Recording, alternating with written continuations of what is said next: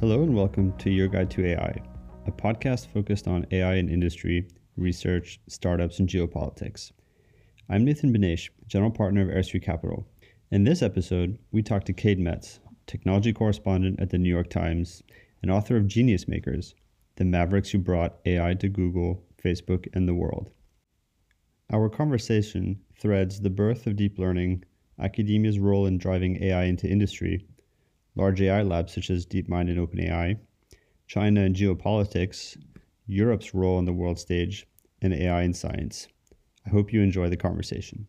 Today, we're really excited to have Cade Metz join us here. He's a technology correspondent at the New York Times and has been spending quite a number of years now with his ear to the ground and a lot of back rooms that we probably don't get access to, really understanding what's happening in machine learning, the key players in the field and what they're doing and their personalities and what makes them tick, and really kind of charting an amazing kind of end-to-end 60-year history of what happened in deep learning and where things might be going.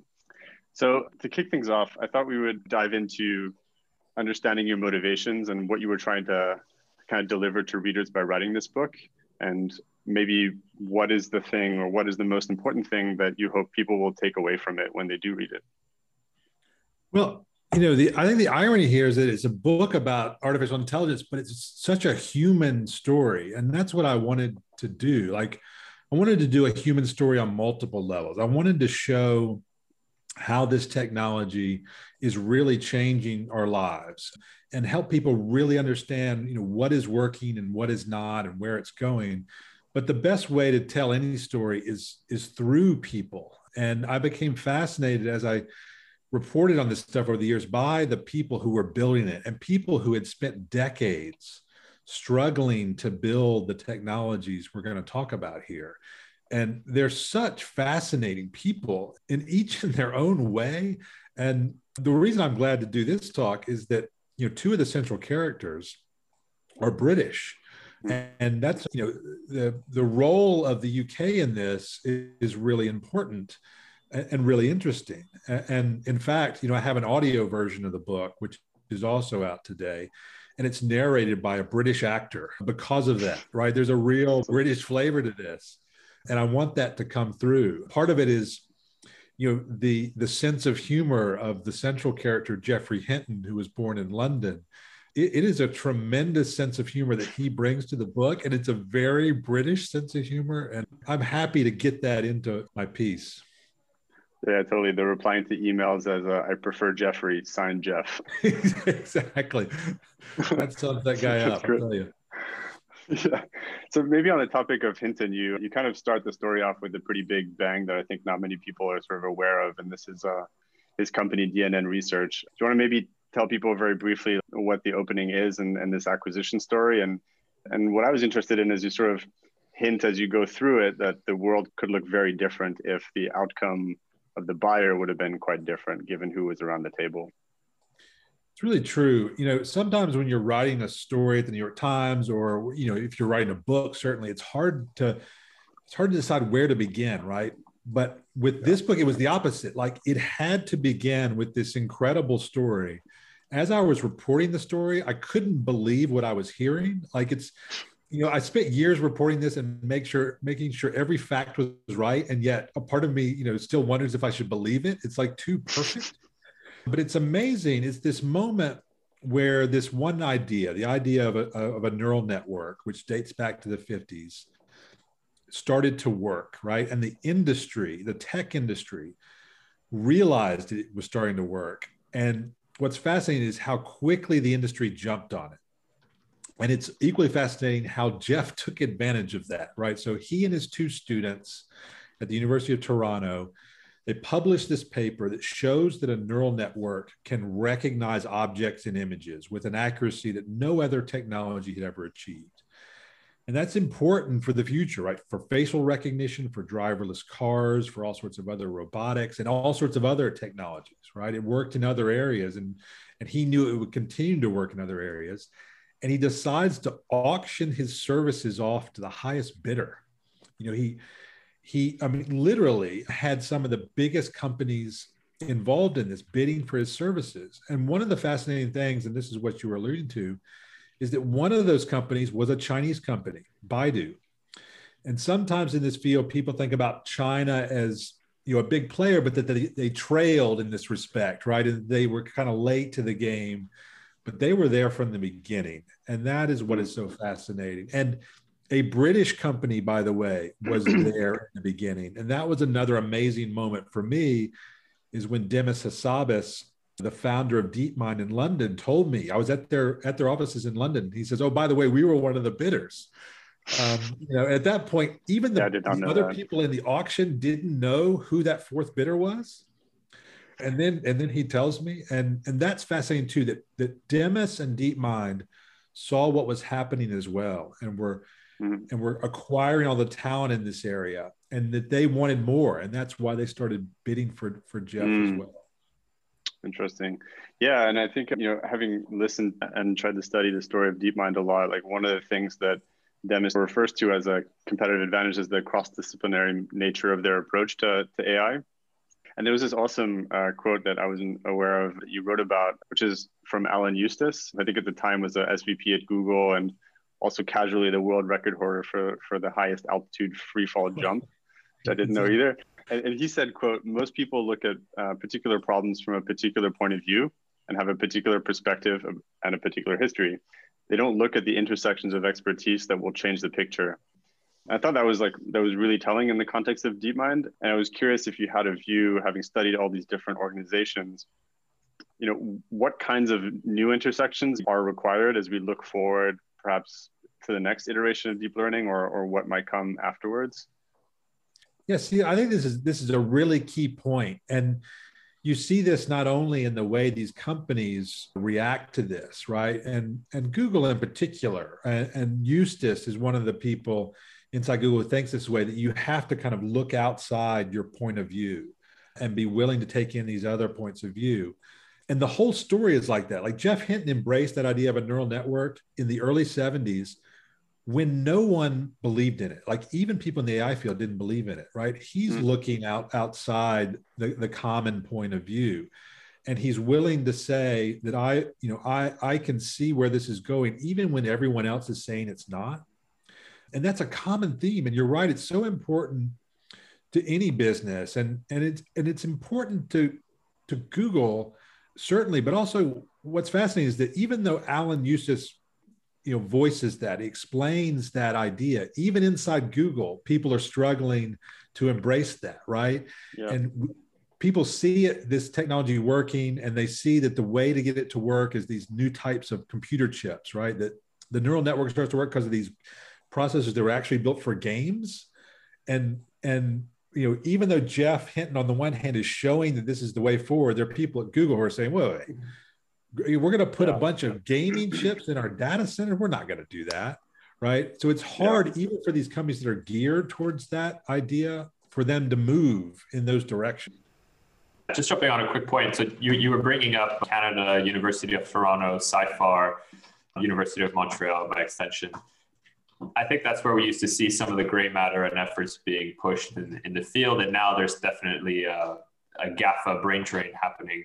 Even, you know, thinking back to Carnegie Mellon and Uber a few years ago, how do you see the core of research progressing in the next few years? Do you think there's a hope for academia to retake the torch, or do you think the future of cutting edge machine learning is going to be staying with GAFAs for the next few years? I think it's definitely going to be staying in industry for the next few years. That's a real concern for a lot of people, right? It's just economics, right? You see in the opening of the book, you know, Geoff sells his services and the services of two students for millions of dollars, right? And that set the price for the talent. And you see over the years, this talent being able to command lots of money, for one thing. But the other thing is, these companies are where the other two things that you need reside, right? You need data, lots and lots of data, and you need lots and lots of computing power, right? And that's where all those forces are, right? It's where the money is, the data, and the computing power. You know, so naturally, there's gonna be an imbalance there for the foreseeable future. And the academic question, it's not just academia; it's government labs, right? That's the other big concern, is that the talent is not in the government labs either.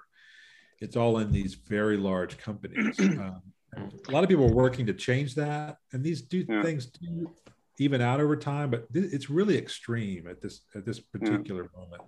One thing maybe to build on this that's quite astounding is, like, today we think computing is taken for granted, is like obvious that is required for progress in machine learning.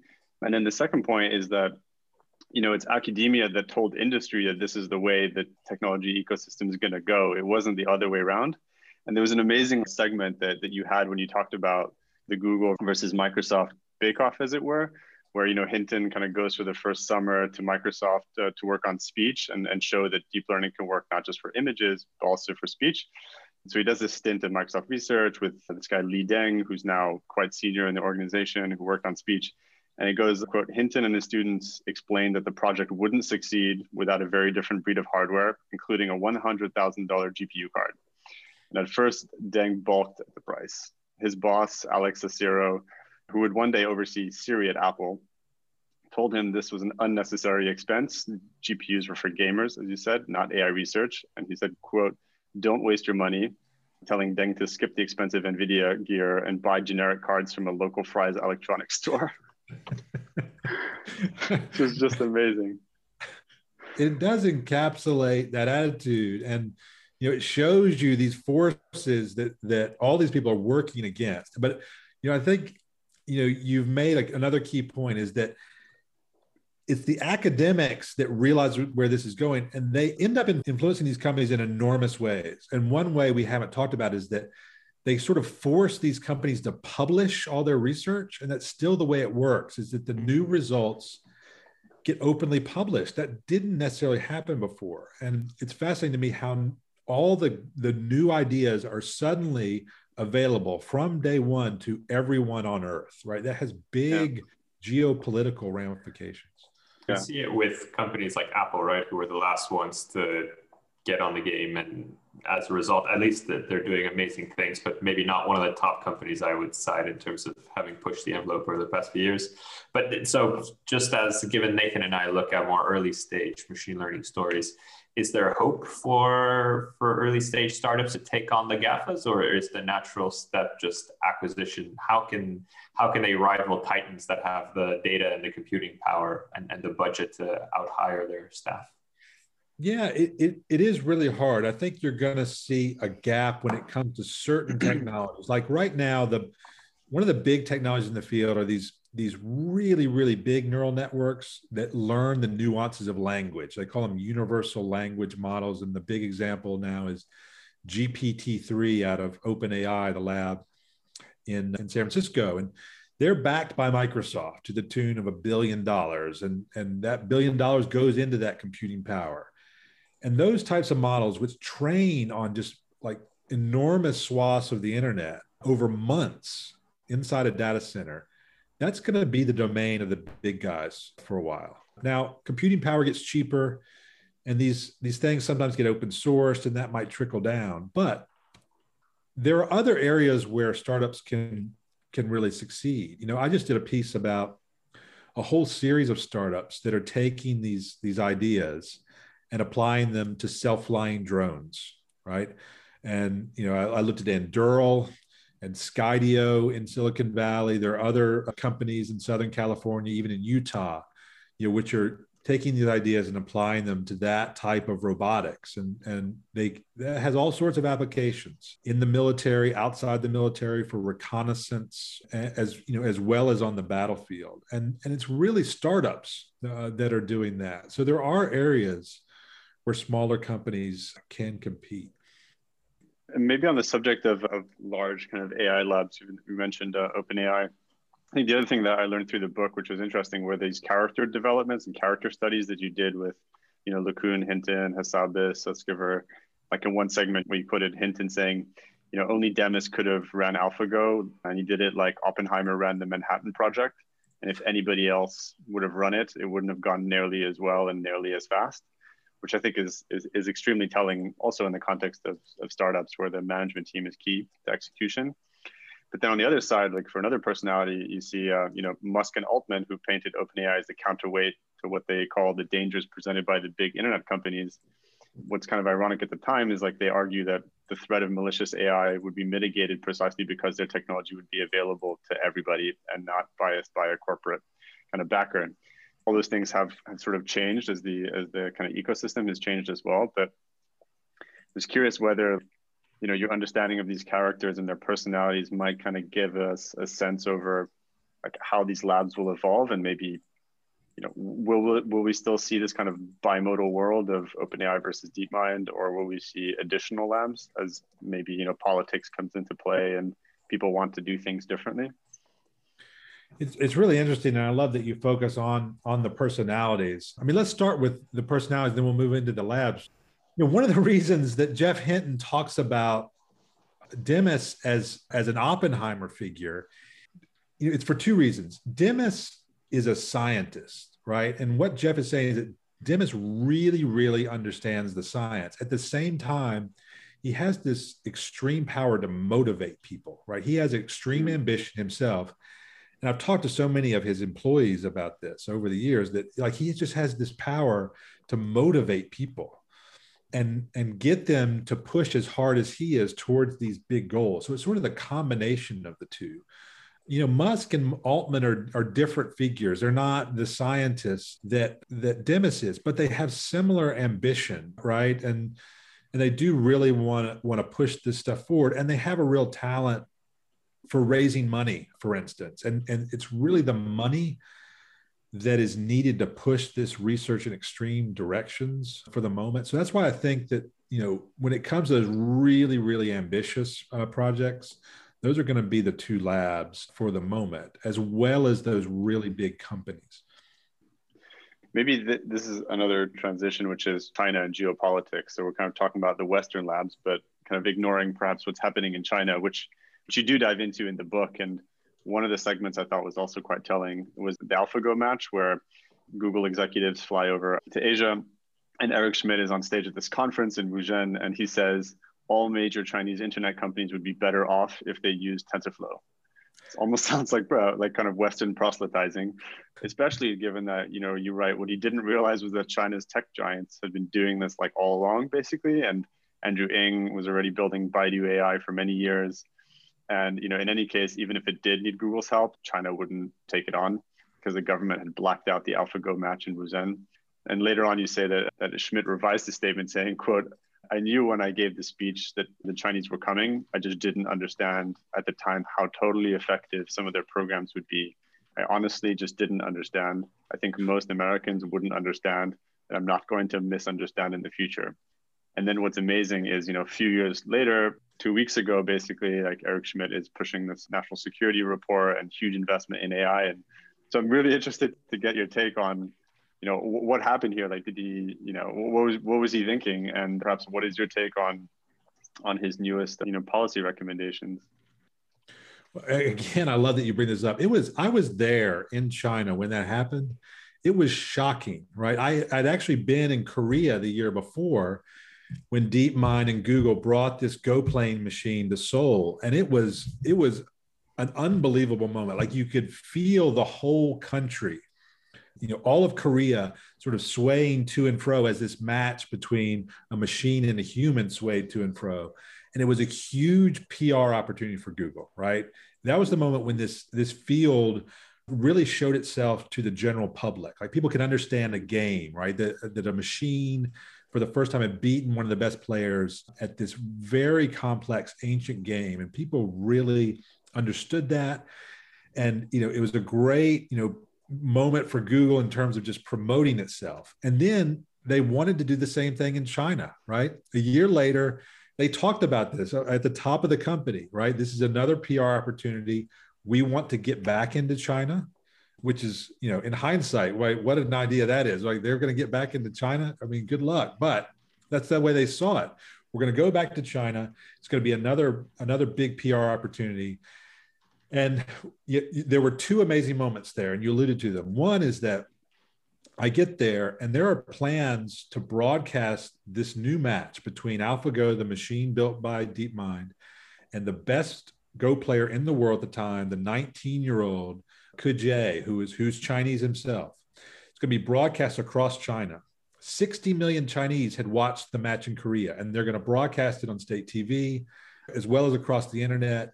And right before the match happens, an order came down from the government and shut down the TV plans. And there was an order to Chinese journalists, and I talked to journalists who were there, that said, if you write about this, you cannot use the word Google, right? So that, like, wow, the curtain came down on this. And I'm inside this arena with just a few other journalists and dignitaries. And it was this weird feeling that you're the only ones in the country seeing this, and for everyone else, it's not happening, right? That's crazy. And then Eric Schmidt gets up on stage, and I couldn't believe what he was saying, you know, having known the history. And, you know, and at that point, I didn't know, you know, Chinese politics as well as I do now. And I certainly still don't know it as well as some of my colleagues who live over there and cover this on a daily basis. But it was shocking that he was saying this. It was almost like he was talking down to the country, right? Oh, what you guys need to do is you just need to embrace, you know, what Google's doing. Well, it hasn't exactly worked out that way, right? And you're right. He's on this commission that's just delivered a new report to Congress and the president, talking about how the U.S. needs to think differently about this and better blend industry and government. And they even want to create like a national school for AI researchers, essentially, like a West Point for digital services, they call it. So he really sees the gap there between the way the Chinese are doing things and maybe the way the US is. Where do you see Europe's role? Do you think that Europe has a shot, and in particular the UK? Where do we fit into this ecosystem, and how can we generate more genius makers? What do we need to do? Well, it's really interesting. There's a story I wrote about this a couple of years ago in the Times. I visited when I was in DeepMind. That time I talked to Demis. I also spent a lot of time in Cambridge, and it was fascinating to me. I hadn't been in Cambridge for a while, and I got off the train and I walked towards the university. And you walk 2 blocks, and there's this giant Microsoft research lab, and then you walk a couple more, and then there's the Apple lab, and you know they'd acquired this company that was there, and you know there's all these foreign tech giants. There was this big building that was being built. Turns out it was a Samsung lab.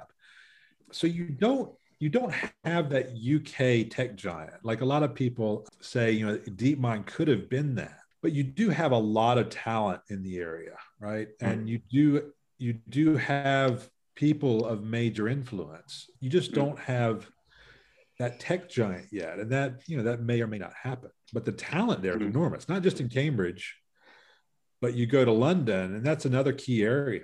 And that, you know, that it's usually around the universities, right? And that's a big part of this book, is how all that talent sort of bubbles up in the UK as well as other parts of the world. And one point which obviously Nathan's written quite a bit about, but it's just commercializing that talent. So I think the same in Paris or in Germany, we'll find this, ETH and Zurich, really great at churning out gray matter. Some of it will go and build interesting applications, but then those that actually manage to build massive companies is quite rare. Any thoughts as to why Europe might struggle in that field compared to the States? Yeah, I mean, I think it's basically about the fact that all those other giants are already there, right? And they control the infrastructure, right? So it worked out that you had, you know, basically these 5 American companies that grew up and controlled the infrastructure. That's a key part of this technology, as we talked about, is the data centers and the data needed to build this stuff. So they're kind of in place. You're not going to compete with that, right? It's impossible. And your DeepMind sort of shows this, that they had all the talent, they knew where things were going, they had everything in place, but then these companies start throwing all this money at it, and they knew they couldn't compete with that, right? They've said this to me, both two of the founders, that they sort of had to sell at that moment, because otherwise their talent would just be poached by these very large companies, right? So we're just at this moment where, you know, until there's a new infrastructure, right? And until the dynamic really changes, you can't compete with Google and Microsoft and Facebook. I mean, maybe one area of competition that we could talk about, or evolving area of competition, is in the sciences. And you have a little segment of this in the book as well, where you talk about an episode with George Dahl, who's, you know, well-acclaimed, at that time, PhD student of Hinton, who casually in his spare time entered a Kaggle competition, which was hosted by Merck, the big pharmaceutical company. And the task was to explore drug discovery, in particular a technique called quantitative structure-activity relationship. I think basically how drugs kind of bind to proteins or targets. And then the quote is, George wiped out the entire field without even knowing its name. Like, I think it took him a weekend or something like that to hack together a neural network and then obliterate all the competition, and he didn't really even understand the problem he was solving. And it shows you kind of like the power and expressivity of deep learning and how it can be applied to lots of things. And I mean, I've certainly been paying a lot of attention to AI and biology, but there's so many applications in the sciences that clearly, you know, Demis and DeepMind care about. So I'd be curious to kind of get your take on where you think those kinds of opportunities might be, and to what degree science in general is sort of like the next frontier for machine learning in industry. Yeah, I love that moment with George for two reasons. I mean, one, it does show the power of the individual, right? And we've talked about startups and small teams, and sometimes it's just individual people. They can find these places where if the technology is applied in the right way and the new technology is applied in the right way, they can beat all these established players, right? You know, George is competing with, you know, it's like dozens and dozens of companies and labs across the world. And he's just like half-heartedly doing this. He's like on a train going to Portland, right? And, you know, and he's like 7th in the rankings, and Hinton says, well, you better win now. And he does. And, you know, what the echo of this recently is at DeepMind, right? They had this result in the fall called AlphaFold, right? Where they joined this competition. It's called the protein folding competition. And this is a biological sciences problem that scientists have struggled to crack for decades. And, you know, usually it's biological sciences labs and companies in that area. And then this, you know, this machine learning company comes out of nowhere, and they, you know, essentially solve the problem, not necessarily with processing power in this case. Like, that's part of it, but it was really about their approach and the way that Demis pushed, you know, his employees to solve this particular problem. And it's a problem with huge implications. Like, a lot of people think that this type of work can help us when the next pandemic comes, when it comes to creating medicines for a vaccine or repurposing the medicines we already have for people who have the condition, right? It's a really key result. It might be the most important result of the past decade. And you've touched on a point where on one side of the spectrum, you're bringing up really exciting uses for this technology, such as being able to find vaccines a bit faster. And then you bring out the battlefield applications. What are maybe some of the new fields that really excite you? And what are some of the ones you're a bit cautious, if not worried about? What I think is interesting is how very often those two things are one and the same, right? Like, you know, we talk about GPT-3, those giant language models that learn from the internet. That has some really amazing applications potentially. Like, you know, for, you know, more than half a century, computer scientists have dreamed of building a machine that can pass the Turing test, right? That can carry on a conversation. And that's what those technologies are helping us do, among other things, is develop a machine that can do a turn-by-turn conversation, but they can also, these systems, generate tweets and blog posts and news articles. And that can be used in so many ways, from the Google search engine to so many other services you're going to use on a daily basis. But it's also a way of generating disinformation, right? We have all these systems now that can generate disinformation on their own, and they're not perfect yet. But when they get to be perfect, I think we're going to have to think about the world differently, right? Once a machine can generate something, whether it's text or an image that looks like the real thing and we can't tell the difference, once it can do that, you know, 10 times out of 10, then we're in trouble, I think, right? And we're not there yet, but that's a scary thought. I mean, given that you write professionally for a living, like, what is the chasm between where the tech is now and where you need it to be for you to have this in a writing editor? So you can give it a few prompts and it can learn, you know, Cade style, and then generate content that at least can be pretty good, so you don't have to do everything. Perhaps even read the text for you in your audiobooks. Right.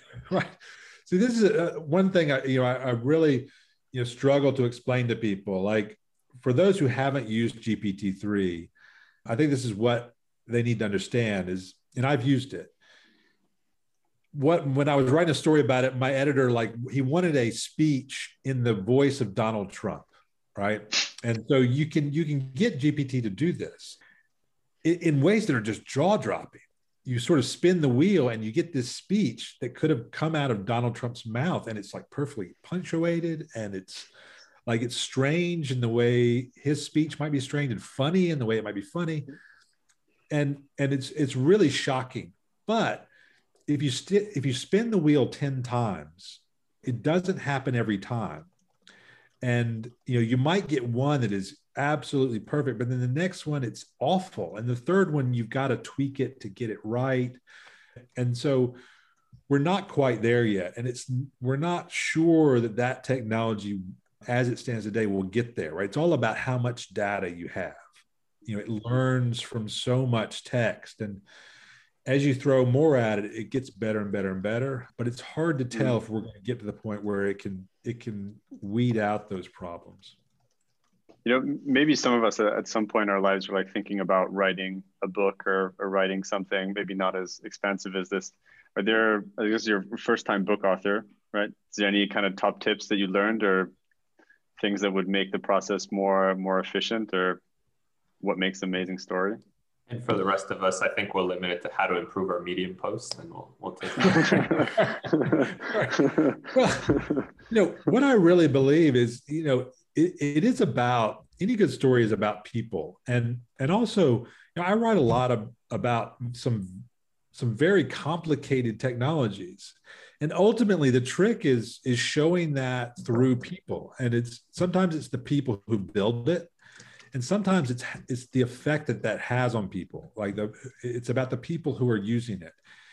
And if you can find those moments where the technology intersects with those people and they use it in ways that affects them, that's the way you get people to understand technology. And that's what I tried to do in this book, right? It's about, on the one hand, about Hinton and Demis and so many other fascinating people, and what they're going through as they're trying to build it. But then the second half of the book, it's about how this technology is affecting the world, right? And us as individuals, and the bias that gets baked into these systems and how that affects people, and the disinformation piece, and the big questions over autonomous weapons, right? These are all questions that affect us all. And when writing about technology, but also when you're writing about anything else, think about the people. That's what makes really good stories. Thanks for listening to our conversation with Cade Metz, author of Genius Makers. If you like this episode, please subscribe and share it with a friend. I'm your host, Nathan Benesh, general partner of Air Street Capital. See you soon.